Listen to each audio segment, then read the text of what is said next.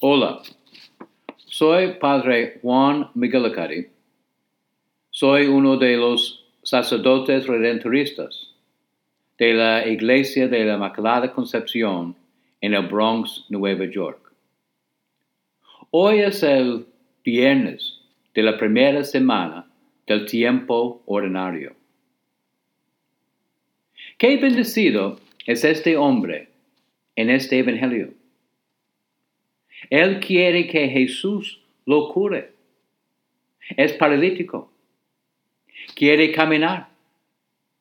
Pero recibe más que una curación de su cuerpo. Recibe el perdón de todos sus pecados. Qué regalo tremendo. Después de su encuentro con Jesús, no solamente puede caminar, sino está caminando con el gozo y la alegría de una amistad nueva con Dios. Es un principio nuevo para él. Qué bendición para este hombre. Y qué sorpresa para la gente. Esta es la primera vez que Jesús perdona en el Evangelio de San Marcos.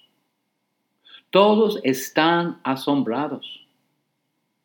Jesús aquí está haciendo algo completamente nuevo, perdonando pecados.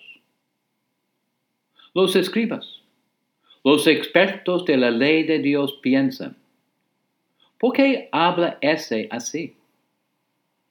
¿Quién puede perdonar los pecados sino solo Dios?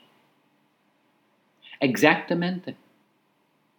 San Marcos está diciéndonos quién es Jesucristo. Dios entre nosotros.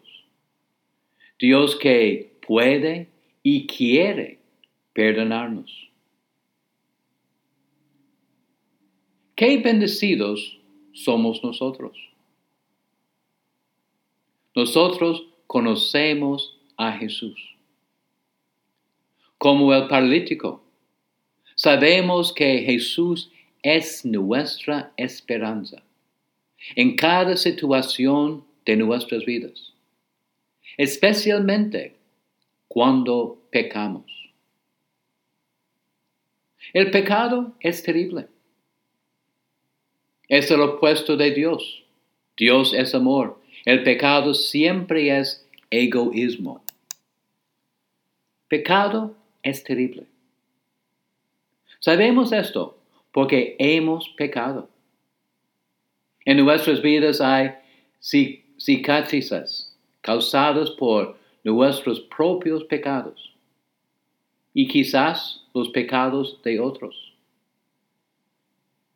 Sentimos alejados de Dios, de nuestra familia y de nuestra comunidad cuando pecamos